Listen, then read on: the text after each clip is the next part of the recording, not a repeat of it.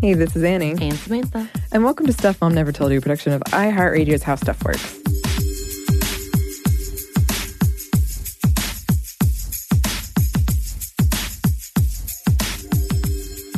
And we're back with another edition of Feminist Movie Friday. And this one is kind of a departure because we've done superhero movies and horror. Movies, yeah. So we're trying to mix it up.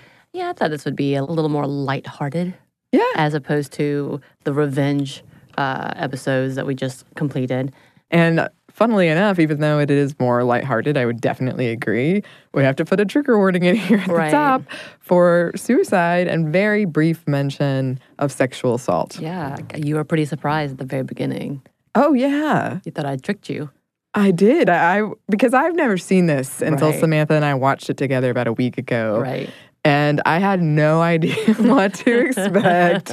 Samantha, what you said something like it's about middle-aged women being sad or something. It is definitely one of those, yeah, up and coming middle aged women movies.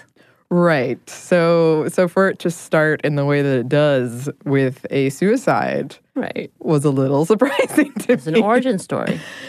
True, true. And we'll get more into the plot in a second. Um, but for basics, this is a 1996 comedy. Comedy, yes. Um, you, you giggled. I did. throughout. I definitely did. And it turned out to be a pretty good choice of movie because of the question of revenge versus justice. That comes up quite a bit. And we talked about that in our part one on women and revenge. And um, it was very, very gloriously 90s, I'll say that. Oh, oh, absolutely. It, that was a fun little flashback. I love those. You love the 90s. Do you remember the first time you saw this? Oh yeah, so I do not because it's been a while from when it's. I don't can't remember who, where, what, but I just remember seeing it. Um, but I do remember that I watched this as well as A League of Their Own um, in preparation to the 2016 election. Ooh. Yeah, yeah, and, and trying to get all really kind of inspired and you know not too deep into it, like dark, Mm-hmm. but kind of ins- inspiration level of okay, we can do this. Yes. And funnily enough, Ivana Trump is in it. Yeah. we will discuss that more Yeah, later too. There was more. You recognized more cameos than I did, and I was like, "Oh my gosh. I was like, it's Gloria Steinem. I, yeah, and I had. I was like, "Was that really?" it was. It was. So it was. Let's go ahead and get into it because it is a fantastic movie to me. Your Uh-huh. friend Marissa, great listener, Yes. she agrees. Yes. Thank you, Marissa. Marissa says it, that is the law. Yes, I love her taste. Um, so for plot, if you have not seen this movie, or maybe it's been a while, which for a lot of people probably has, Yeah. So there, this is a 1996 movie directed by Hugh Wilson with a screenplay by Robert Harling based on a 1992 book of the same name by Olivia Goldsmith. It stars Goldie Hawn, Bette Midler, and Diane Keaton as three recently reunited friends who decide to help each other get revenge or justice, Yeah. as they say, um, against their ex-husbands who ditched them for younger women, played by Sarah Jessica Parker, which, by the way, this was made after Hocus Pocus. It was. We did look that up. Marcia Gay Harden, who is phenomenal, and Elizabeth Berkley. You know her from Saved by the Bell fame. Um, and then on the periphery, we have Maggie Smith as an NYC socialite, Dame Maggie Smith, Right. if you want to be nasty. and a cameo appearance by Gloria Steinem, which I missed until you pointed this out to me, Annie. And Ivana Trump, uh, which she's kind of the all encompassing first wife. Like she's the what they call her the original first wife. Mm-hmm. Also, just to throw it out there, it had a bit of the women, the movie, as inspiration. Yeah. And um, if you're like me and maybe you didn't get the uh, the title at first, it's because they were first wives. Um, I don't know why I Oh, didn't wait, put you that didn't- together. you didn't know this? I don't know Okay, why. I guess I thought that was obvious, but yes, It that is is exactly obvious. why. but I did Um, not put it together. So just thought I'd put that out there. Despite mixed reviews, this movie became a box office hit, earning almost $200 million at the box office. And it definitely got a cult following, especially among middle aged women. It inspired a musical and a television show.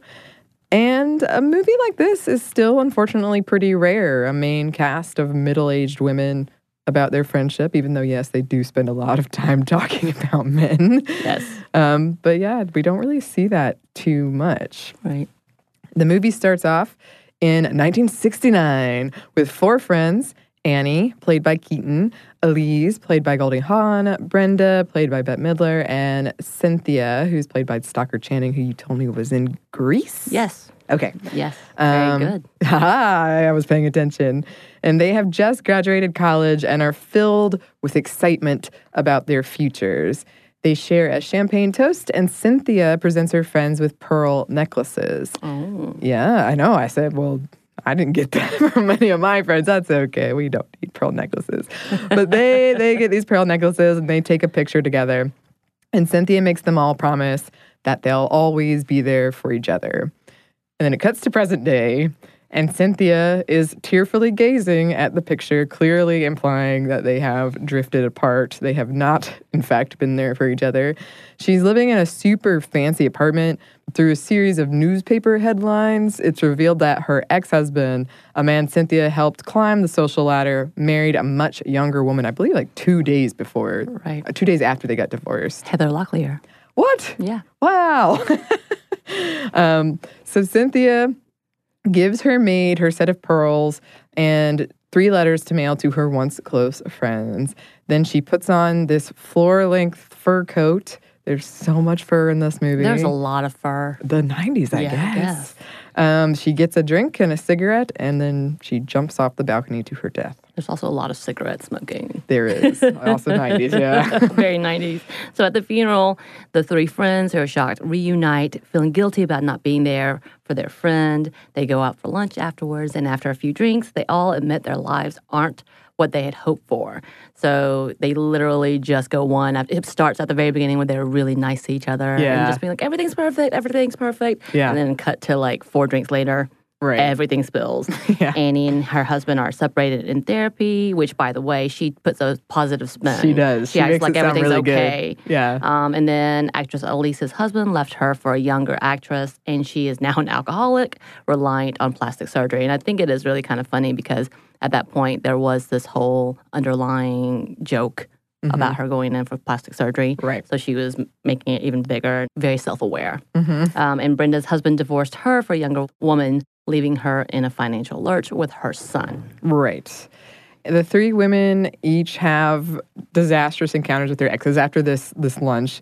Annie spends the night with her ex-husband, believing that they're going to get back together, only to find out that her ex is dating her therapist, played by Marcia Gay Harden, and he asks her instead of getting back together that he wants a divorce.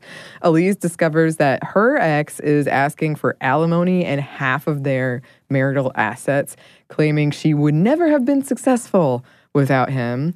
Brenda has an embarrassing encounter with her ex when she confronts him at a department store and his new wife, Sarah Jessica Parker, in a dress that Brenda had mocked earlier, shows up and makes fun of her her looks and her clothes and her size. Right. Um, and then there's Cynthia's letter, which arrives at you see at the very beginning. The maid sends Right. off sends it, sends it off for her, uh, which inspires them to form the First Wives Club, as in the first wife left for the younger second, third, whatever wife to get revenge on their exes, and they recouped. They also involve Annie's daughter, who is a lesbian. But then, but it is fun because she does get involved to help her, as well as the socialite, New York socialite Dame Maggie Smith, Brenda's mafia connected uncle and Brenda's boss, who is the interior decorator, who I knew from Perfect Strangers from the 80s sitcom. I know what I know. and that was the original TGI Friday lineup. Um, they co- uncover that Brenda's ex had committed tax fraud, um, taking a lot of stolen merchandise, sold it off as his own, and then Annie plans to restart her advertising company by buying out her ex's clients. To finance this, Elise liquidates her marital assets. Um, with their exes right where they want them, the club decides that they want to be better than their exes. They want to take the higher road. They want justice, not revenge.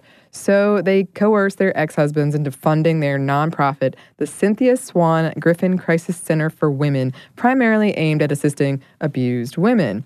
The club throws this opening party at the center, and we we find out Elise is now sober, and she took the play that uh, her friends had encouraged her to accept the role. Um, Brenda reconciles with her ex. Annie bought out her ex and then turns him down at this party when he attempts to reconcile with her. Gloria Steinem is there, as is Ivana Trump, who says the famous line, Don't get mad, get everything. When the party ends, the women, all dressed in white, sing Lesley Gore's You Don't Own Me. Yeah, one of my favorite parts because that's every time we talk about First Wives Club, that's the song that hits in my head. And Yes. Marissa actually commented in our story saying, "Do you are you guys singing that song?" I think she said that. Um, but yeah, it's also good to know in this whole kind of thing, you do have different tropes, and we're going to talk a lot about it. But there's definitely gaslighting when Annie's husband a breaks up with her mm-hmm. essentially, but then trying to also get back with her and then blaming her for his failures. But it's really interesting. I know we're going to talk a little more about it, but it's definitely like, huh, very. I see Yeah. what you did there. We see it. We see it. Oh, I was so happy when she was like, nah, not getting back with you. Yeah, it's also nice to see her get finally standing up because of, of Yes. the crew, she's the one that kind of just is a peacemaker and quiet and submissive. Yeah, and we're gonna we're gonna talk about that um, in a little bit as well. Kind of the I feel like in a lot of these movies, the characters represent this one kind of magnified Right. trait. Right. Um, but yeah, this this song "You Don't Owe Me" has been stuck in my head since we've done it, and I thought it was from Suicide Squad, and you kept singing it from this. No. and I was like, oh, it makes No. sense that it's existed for a long time. Yes. Yes, Yes, because obviously it's been around for a while, but they do it as a trio. Oh, I guess they did it as a quartet because they had Cynthia with her with them because it was they performed it in college. they did, and so Yeah. this was them kind of reclaiming it at Yeah. the end. And every time we talk about it, I also sing it, Yes, you do. and I may have sang throughout the movie as we were watching it. Yes, you did. It's okay. So yeah, this song was recorded in 1963 and was adopted as a part of the second wave feminist movement. It has been covered many a time. Oh, yeah. as you could tell because Annie thought it was from Suicide Squad. well, that's where I heard it Well, from. it has not. It hasn't come out yet, but it was on the uh, ad, ads, right? The trailers. Yes, Yeah, yes, yes, yeah. yes. And we do want to look into each of these characters a bit more in depth, but first we're going to pause for a quick break for a word from our sponsor.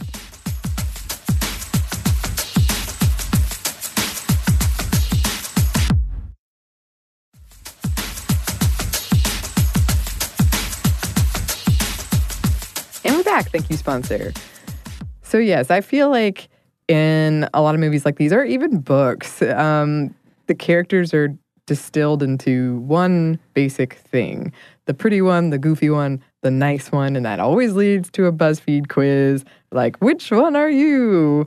Um, through these main characters, you can see different stereotypes about women personified. Right. Um, and I think it also each one of them that they play is kind of a stereotype of them as as individuals that they are known for. Bette Yeah. Midler is known for being sarcastic and sassy in real life. Diane Keaton, I don't know if she's ever been like just nice, nice, but she's definitely the quieter, seemingly submissive one. And then you have Goldie Hawn, who has always been the kind of treated as a dumb blonde Yeah. type of thing. Um, and then again, I think often applies with women who are getting back at people. The Witches of Eastwick, which we talked about. I forgot about that movie for Yeah. a while and then had to go back and read the plot because it's been so long since I've watched it. Mm-hmm. The Craft, even Hocus Pocus, and oddly applied to witches, maybe. I don't know. that would just happened to be my theme, I guess. Maybe. Um, it hasn't changed even in TV. If you think about like Sex in the City, Mm-hmm. and speaking of Sarah Jessica Parker and that kind of trope as well, there's four of them. They all represent very specific types of women. yeah. And then um, you also have the new show, Dollface, which I've talked about before on Hulu. Um, and I think that has that same persona as well. You've got the down to earth, sassy one Mm-hmm. versus the, you know, over the type, stereotypical Asian woman. That's a whole thing in itself. I think that's another episode that we should get into is why do we have to represent women, so monotonely? One dimensionally. Yeah. Yeah, yeah, I could talk about that for a long time. It is interesting because you re- you really can see this everywhere. And one thing to get really nerdy for a second, when you're creating a character in Dungeons and Dragons, one thing they say is pick a trait, and that's your thing, and that's going to make it easy for you to know what this character would do. So it's, it, can be something as small as I'm afraid of blood, or Right. I get nauseous really easily. Right. It's just funny. I feel like writers do this a lot where we pick, okay, you're this, and it's going to be easy to write you then. But okay, let's look at our cast, starting with Diane Keaton's Annie, who provides kind of sporadic voiceover for the film. Um, yeah, and I would say she's the nice one. She's the what I would call the middle child, the peacekeeper. Yeah, yeah. You said that I would I was most closely related to her. Like if I took the test, this is the one I would get. Yeah, I definitely did. I think I, said, I said I would definitely be Bette Midler. Well, I would be Brenda, I, li- I like except that. not Jewish, but you know, Asian. There you go. There you go. This is the update, the reboot we need. um, she's Annie is shy. She's plagued by low self esteem. She doesn't really speak up for herself. She doesn't really express her emotions. In Cynthia's letter to her, she said she most admired Annie's strength. And present day Annie's daughter, who yes is a lesbian, did she like? In, this is the first thing you learn about her, Right. Um, anyway, calls her a doormat, pointing out that she lets her ex walk all over her. That's why her daughter was so ready to help her Right. get Which, the revenge. by the way, is her father. Yes. she just could not stand her own father. Exactly. Meanwhile, um, Annie's mom keeps pushing for her to get back with her ex. And on the surface, Annie is very upbeat. I was actually confused at first because I was like, well, she's so happy, but what she's saying is so sad. but That's she just, idea. yeah, exactly. But she plays it so well. I was like, is she really happy with this situation? Um, but yeah, she is in therapy, and that's the one of the first signs you get that all might not be well. Um, where her therapist urges her to get angry and hit her with like what looks like a toy bat filled with air or something. It's no, it's a styrofoam bat. It's kids play with it. It's kind of like the Nerf version of a bat, Mm-hmm. but it's just a large yellow and blue. Mm-hmm. Yeah, Okay. Yeah. The safe colors. Yes. um, and at first, Annie can't do it. Like she does it, but she's sort of laughing. But then, with the continued pressuring of her therapist, she snaps and starts whacking at her with all this pent up anger.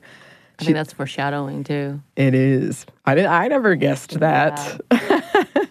um, yeah, she's always apologizing and taking the blame. That I did notice really quickly that she's constantly saying, "I'm sorry." Um, with the three friend when they when the three friends reconnect over lunch, she maintains everything with her relationship is perfect. Even when she reveals they are separated, and Brenda and Elise are like, They start like- laughing. That is, Yeah, which by the way would be kind of not that that's not a, a nice reaction, but it could definitely sound like that. that's cute. Yeah, they do. Brenda and Elise have a more like, oh, we've seen it, you Yeah. know, kind of cynical view. Um, she believes her husband is going to get back together with her. She's super excited about it when she gets the phone call. Um, but yeah, he instead, after they have sex, uh, asks for a divorce. And then her therapist shows up, and it's revealed that she is, yes, the new girlfriend. Um, the same. Her this therapist, by the way, had been telling her she needed to work on her self esteem. like, mm. so Annie flips out. Her voice gets super high pitched. She storms out crying.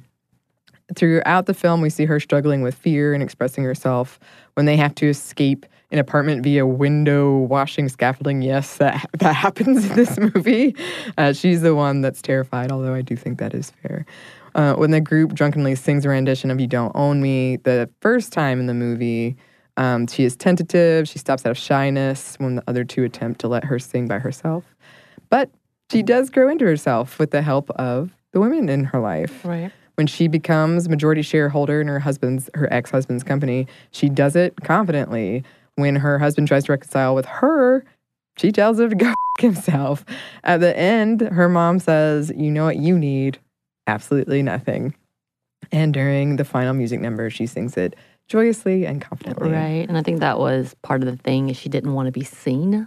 hmm And so when they would let her be seen, she would freak out because it was so embarrassing for her. She wanted to be the perfect whatever. Right. So if she can't sing perfectly, she didn't want to sing out loud. hmm Um, I think it's interesting because it is she's one of those characters that does have the mother who is continually pressuring her yeah to stay married. It didn't Yes. matter what was happening. It's just you should be together with this man. hmm I think does she mention about her being older, not being able to find someone else, she does yeah, Yeah. uh-huh which is absolutely kind of a stereotype of the mother. right Okay, so let's hop into Goldie Hawn, whom I love. She plays a struggling actress, Mhm. Elise, who is, you know, very, very famous for a long while. And then she comes at an age where she realizes, oh, I'm at the in between which I know we've had many discussions on.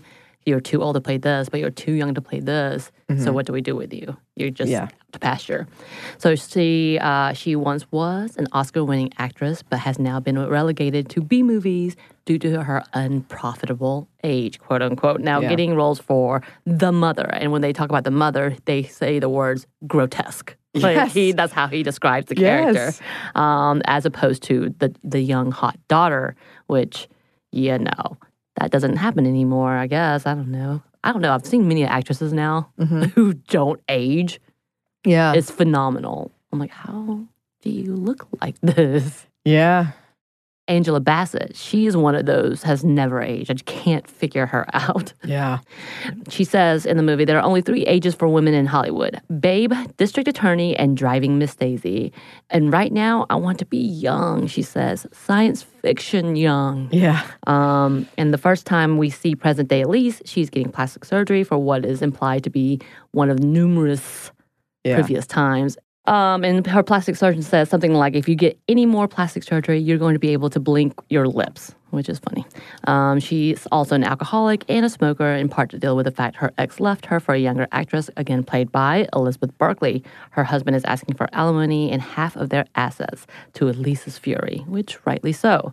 Elise is insecure, vain, and consistently drunk. We do get to see her have fun with taking her husband's stuff or her stuff Yeah. as she would say, selling for one dollar to Annie and giving him half Yeah.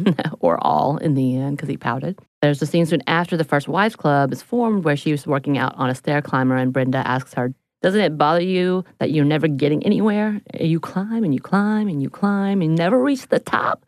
So something like that. And of course she says, No, I love it. I just this is when I can think. Which I think yeah, yeah. I think a lot of us think that way because when I've been when I used to run. That's how I felt. But by the end of the movie, she accepted a role in a play, which is supposed to be really phenomenal, aging gracefully, I think. And she starts dating her coworker and gets sober.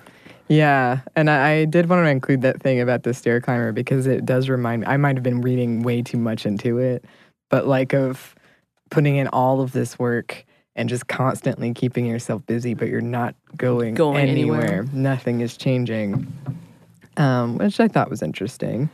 And then, yeah, we have Bette Midler as Brenda, the goofy one, always ready with a wisecrack. She is financially strapped after she helped her husband succeed, and then he left her for a younger woman, Sarah Jessica Parker. That is a recurring theme in all of this, too, is that um, these women helped their husbands get to where they are. Right. And then once they couldn't, I guess you could say in a very bad light, use them anymore, then they left them. Right. I mean, essentially, they do say this is their midlife crisis. Brenda is the one that talks about him going through a midlife crisis with an earring and a car and all of that. That's right. That's right. and I guess part of that is Sarah Jessica Parker's character. Um, Brenda definitely has the best one liners in the film, in my opinion. Goodbye, Love, Hello, Pop Tarts was a favorite. It's a good one. Yes. She's resentful of beauty standards. She complains about anorexia and bulimic women um, able to wear trendy fashions um, and clothes. She is the most in your face. She says it like she means it and perhaps has the least growth of any of them. Uh, at the end, she does end up reconciling with her ex after he is contrite. Not that that doesn't mean she hadn't didn't have any growth, but I feel like she's sort of. I'm less sure of what her arc was as compared to the other other Right, two. right. Um, she is the butt of a lot of jokes, whether it's her frumpy clothes or her weight. At one point in the movie, Elise shouts at her, Yeah, what did you ever win? A pie eating contest? Best digestion? Um, and although, admittedly, Elise's plastic surgery is also a source of a lot of mockery. So it's kind of like we're making fun of women for doing, looking beautiful, or being the dumb blonde, as Right. you say, and then not doing those things. Right. And just kind of at the end, one of the things that Brenda feels like she's accomplished is that she has lost some weight. Oh, yeah. Yeah, she does say that, which again, yeah, I'm with you. It doesn't seem like it's a big change Mhm. as everyone else, but I think one of her stories were the fact that they weren't villainizing men. Mhm. They were trying not to villainize men. Right. And so Morty Yes, was her husband, someone her ex. she uh, cared for and Mhm. still loved and just felt like he turned the wrong way. Mm-hmm. So that is yeah. I think that's kind of part of the reasoning behind less growth for her. Um, again, so we do want to touch on Stockard Channing's Cynthia for a second, who kills herself three days after her husband left her and married a younger woman. Once again, Heather Locklear, who's in it very briefly. These were definitely like mainstay 90s women, by the Yeah. way. Um, before she dies, she jumps to her death, a swan dive slash swan song, since her last name was Swan. And she puts on all these trappings of her life. Like she's wrapping herself in all the superficial stuff that ended up being meaningless, um, including the fact she's wearing heels, Yeah. you know, in her pajamas and her fur and her drinking. Um, her character represents a lot the danger of defining yourself and your partner, getting your self esteem through the relationship. In this case, the husband she helped build up. Yeah. Um, apparently, her fortune uh, actually helped his business. They- They do say that. And how we teach women that their main goal is to get married. Again, very 90s values that we were slowly flipping the idea at that point, mm-hmm. and how women's values in their looks as well as their age, and that without these things, their values go down. And I think a lot of this also has talked about that how opportunities for women diminish as we age. I'm starting to get a little anxious about that and the difficulty of starting over and the importance of female friendships and support. And again, I think that's part of the reason I do love this film so much. It does rely more on the friendships. And for me, I think we've talked about this. You and I both talked about this. We're not relationship people. That's never been a thing for me. I've never needed to have a relationship. Didn't have that many boyfriends. My relationships did not ever last too long but my friendships have been consistent. Um, and I'm I've been fortunate to have really good friends in my life, and I know that if I need someone, they'll still be there, even at almost forty, where we're coming up on middle age. Me, I'm coming up on middle age. Everybody else is younger. Uh, I can still see them on a weekly basis. I can still hang out with them and consistently call them. As where my mother, she lost contact with all of her friends because it was a different time and age, and everybody was concentrating on family. No one had the access like the internets.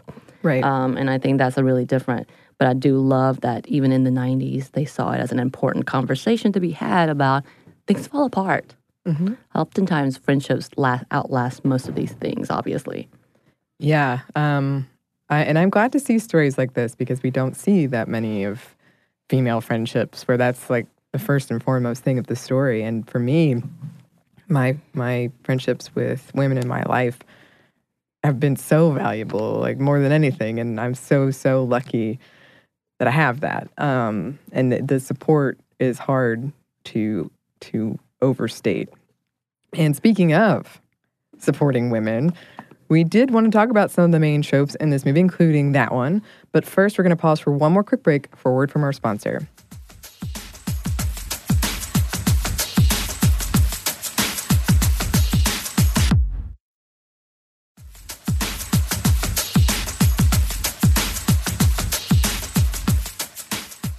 We're back. Thank you, sponsor. And we did want to get into some themes of this movie, some tropes, and perhaps the biggest one being women supporting women. Right. Um, and the power in that, because that, I mean, that's the whole thing is that their relationships fall apart, their lives fall apart, but they have this supportive group of friends who not only is are they trying to get revenge and get justice, but like in the case of Elise, where they're like, no, you should take this play. Right. You, they're trying to help each other make healthier and more successful life decisions. Um, and I love seeing how Annie's daughter supports her, and ultimately her mom does too. That there, there's three generations of women supporting each other, and all the stuff that yeah th- these women are able to accomplish with each other's help. And they, for the most part, are building each other up, giving advice, believing in each other, and helping each other succeed. Right. So that is the idea behind this. That they can't accomplish their glow up or groove back, Mhm. you know, as we would throw it back, without the help of each other, which is only highlighted by the fact that their downfall, their loss of self, was partially due to the loss of each other. And I think that's really important to talk about. Not necessarily that it hinges on other people, Yeah. but the fact that we do have to have support and others to push us. And a lot of times it's we do grow apart. Mhm. I mean, that's the reality. What the friends I had 20 years ago, I may not have now. Mhm. But the friends I've had, you know, in this past have remained friends because we were able to grow up together or change together. And even though things can separate you, a lot of the times when you find those people, that core group of people, your people. Mm-hmm. It is. It's an amazing thing. The things that you can do, things things that you can get support from. Just being here was, you know, being able to do this is everything to do with the fact that the people I know are supporting me or have pushed me to say, yeah, these are important things to talk about. Let's do this. Mm-hmm. So, I mean, it's a very significant part of who we are. And again, we would have to say this has to do with a lot with privilege. So, this was very white perspective, obviously, white rich Yeah. perspective, because we don't have an actress who's going to sell millions of dollars worth of things to us for a dollar, which would be lovely. Oh, I mean, I oh, would love God, that. it would be. and then give us their fortune. But at the same time, the main idea of it's a nice feel of being able to see a group of friends who've been there for each other before come back together now. Yeah, and the argument they have, I also think was really enlightening because there is a layer of, oh yeah, we've been trained to tear down other women because the, the things they're picking out on each other are largely looks based, but uh, like underneath it all, there still was a layer of, I don't know, caring because Brenda was worried about um, Elise's drinking Mm-hmm. and they definitely said things that were not supportive at all but there there was this sort of at the core of it that they still did care Right. and speaking of women tearing down other women we got to talk about the other woman Right. the trope of that uh, yeah because we see that play out big in this movie um, and yeah we were talking about this after the movie ended and how much blame we could place on these other women. So, in the case of Sarah Jessica Parker's Shelley, she is a gold digger. She's a stereotypical gold digger. She's manipulative but unintelligent, the beautiful ditz. Many, many jokes play out at her expense um, as the club, along with the socialite Gunilla Goldberg, which is Maggie Smith, trick her multiple times. Right. And I think uh, for me, I, keep going back to the fact that it's so hocus pocus, like her same character almost. hmm Yeah, yeah, yeah, it kind of is. But then you also have Marcia Gay Harden's Dr. Leslie Rosen, Annie's and her ex's therapist, who claims to be helping with Annie's self esteem, which to me is definitely the idea of gaslighting, not necessarily from uh, Marcia, not necessarily from the therapist's hmm perspective, maybe, because we don't know the conversations other than get your self esteem, you need to be stronger type of perspective. yeah, But her husband, once again, continually saying, You always do this to me. You always make me feel this way. You always da da da. right, And you're like, Nah, buddy, that's not. yeah, I- Which is, yeah, token definitely idea of gaslighting. yeah, The beginnings of, and her taking that blame and her believing that blame hmm and believing that up until she exits at, after finding out the therapist is the new woman yeah, and starts screaming her non apologies. yeah, That was a great scene. yeah. I'm so sorry. I cared for you, and I did everything, supported you. I'm so sorry. sorry. like she just ends it. Uh, You gotta love her doing that. I love her. I love her doing that. Go, I- I love too how the therapist is like, you've got to let her express herself. Right. And then we have the cameo by Elizabeth Berkley, a young, naive actress. And you can really see the power dynamic between her and Elise's ex husband, who is offering her all of these lead roles. Yeah, Um, she's actually a fan of Elise and is at her play at the end. So she really does seem just like a super young, naive, and maybe flattered that an older man is interested in her who is also going to help her excel in her career. Right. And believing that she is, and maybe she is, but he is telling her she's good at all of these things. And if you continue to be these things, you know, I'll help your career, whatever, whatnot. But she comes in very naively, not even understanding, it seems, the relationship between yeah. Elise and the ex husband. Like she just kind of, oh my God, I'm so glad you're here. Like it doesn't even occur to her that Right. Elise might not be super happy to meet her. Exactly. And I, I feel like that's definitely a trope, but at the same time, at least it's not versus hmm woman versus woman. Yeah, And that, that, that did make me feel a little better because you and I were talking about that. I'm like, I hate that whole idea that when there's a, a downfall in a relationship, it's the, it's the other woman's fault yeah, instead of seeing, hey, that dude yeah. is No, the I agree. common denominator hmm in this whole scenario. Right. Um, and again, she is supposed to be 16, so you could talk about the how in the world is she a 16 year old that's living with this man and no one notices. That's a whole Yeah. other conversation. It is. I did really appreciate that she showed up at the play at the Yes. end. I thought that was a nice touch. Cheering very, very loudly. Yeah, and she seemed to be really into it. Um, there is still this sense that they're playing, these women are playing the game, that the only avenue for women to succeed is by using their youth and their beauty to attract a man. It's not great that they play into it and tear each other down. And one day they'll be competing with younger, prettier women too. They'll be like second wives. Right. Um, but at the same time, it's kind of hard to blame them. And, and I'm not condoning it at all, but the patriarchal system we live in, it really does pit us against each other. I guess I can see, I can see why it happens. I mean, that's the whole idea behind anti feminists in general. And I think TERFs too. Mm-hmm. Yeah, true. Um, also, as the audience, I'd argue we're meant to tear down these women at least a little bit. We're poking fun at Annie's weakness, at Elise's plastic surgery, at Brenda's frumpiness. Yeah, absolutely. It's supposed to be the obvious of why they were left. Again, something we see in society. We have to find a reason to blame. What did you do wrong? Why did he leave you? And and don't get me wrong, there's definitely two that tangos. Yeah. It definitely takes two to tango. Mm-hmm. Let me try that one again. I did it. Um, and there's a, a whole other perspective that we might not see, we don't see. But then there's also that whole keep yourself together, keep like all of these things, make yourself presentable, be desirable, whatever. And I have seen more and more of um, people flipping that switch to men or the other partner. Mm-hmm. And I've seen people take, say that to them as well. And I think that's unnecessary in just in general. It's traumatic in itself to try to blame whatever, something maybe you can't help or Mhm. something that you don't like about yourself either. It's not something that you want as a part of the reason that they left. So, Right. I guess that kind of transitions into our next thing we wanted to talk about, which is having it all. right, which is a huge theme of the 90s for a lot of women. That's true. That's Another true. theme, yeah, because the whole idea of having it all is it's impossible. It doesn't. It's not going to happen. Um, they start out so hopeful for their future, having just graduated college in the '60s, which I'm sure was a big feat. But again, these were very privileged women. Mm-hmm. Once again, white women, so were able to get their education pretty easily, it seemed, um, with their pearls yes. and champagne to celebrate. yes. Um, but then we see them as adults, and they obviously do not have it all. Yeah. Um, it's a whole scenario of the young, naive idea of what it is to dream for the end all, um, to have perfect family lives with a princess like marriage.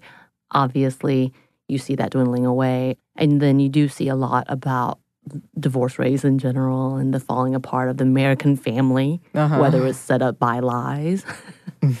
set up by lies. That's a that's a Hallmark movie or something. Is it? No, no, but it should be. It should be. I, let's go. Let's go right one now. Okay. um, or whether it's just this level of expectations that you're not meeting in front of other people. Mhm. So, kind of like whether it's I'm a stay at home mom, but I don't want to be, but I'm supposed to be, or I am a mom, I am a career woman, but I don't want to. You know, any of those perspectives that you're supposed to have it all and be all, running that perfect home, being the Mhm. perfect wife, having the perfect career. Yeah. Nah. Yeah, and it's it's a double edged sword too because you're gonna get blamed for being at work too much or not enough, or being at home too much or not enough. Um, yeah. So they they were all successful. They all got married. Some had kids, and they helped their husbands succeed. Only for these husbands to go and go for a younger woman once they had been established with the help of their first wives. One tries to keep everyone happy at the expense of herself. One tries to hold on to her youth at the expense of herself. One lashes out at everyone at the expense of women everywhere.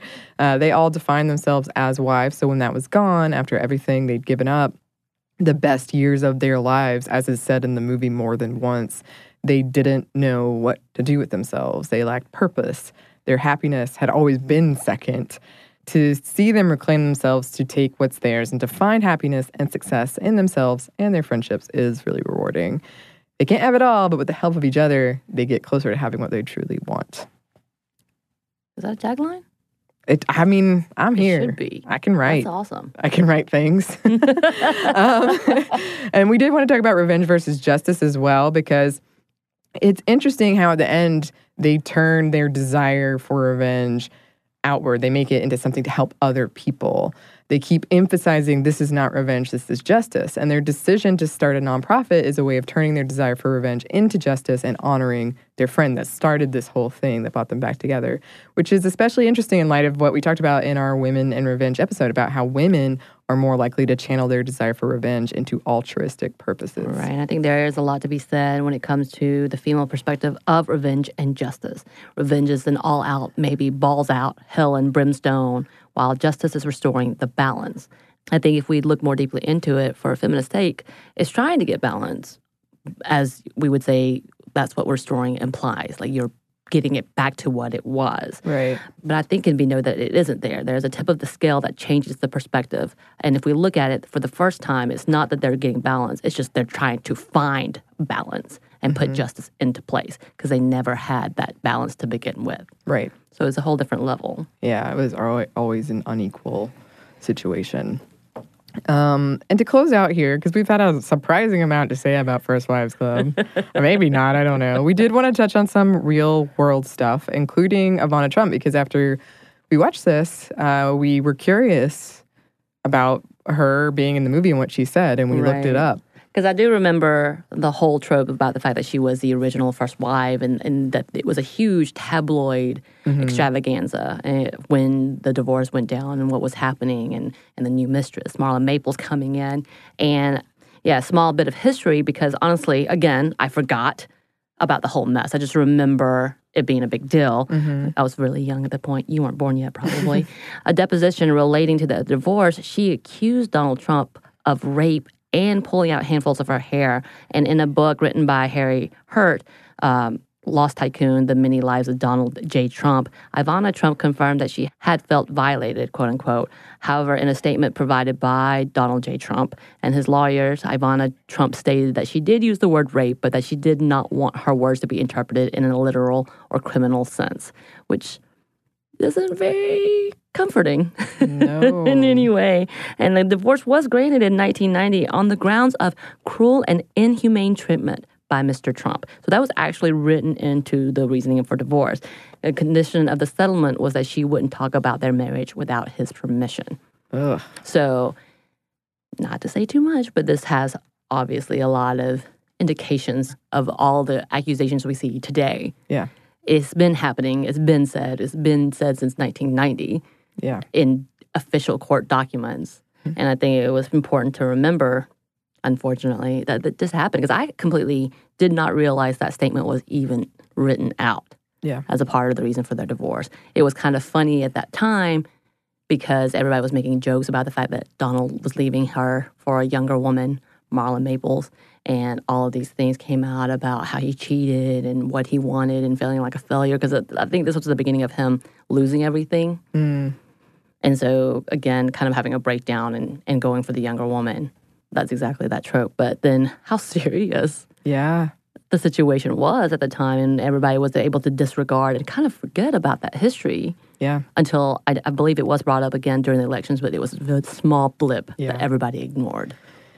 Yeah. Um, and then another person we want to talk about very briefly is Harvey Weinstein, just because it's really hard not to see some disturbing parallels between him and the situation with the young actress in, in the movie. So it is odd to watch that movie now with Right. like our eyes are modernized and knowing what happens. Right. Um, And it was treated at so lightly at that yeah, point in time. like that was just a thing. both of those situations were treated Mhm. so lightly. And then Mhm. today you're like, ugh, Yeah. I did not. Oh, it's bad. Mm-hmm. Yeah. Um, and then Gloria Steinem was there. And then Gloria Steinem. So- I mean, come on. That's that's about what we have to say on First Wives Club. If you haven't seen it, it's on Netflix.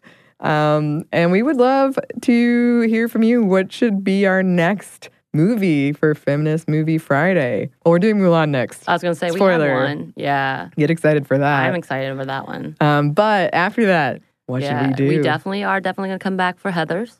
yes. And I think we're going to do one over Witches and like all together with The Craft, which is a Oh, of Eastwick, and multiple. Hocus Pocus possibly because I feel like there's going to be a lot of interweaving. True. And the witches?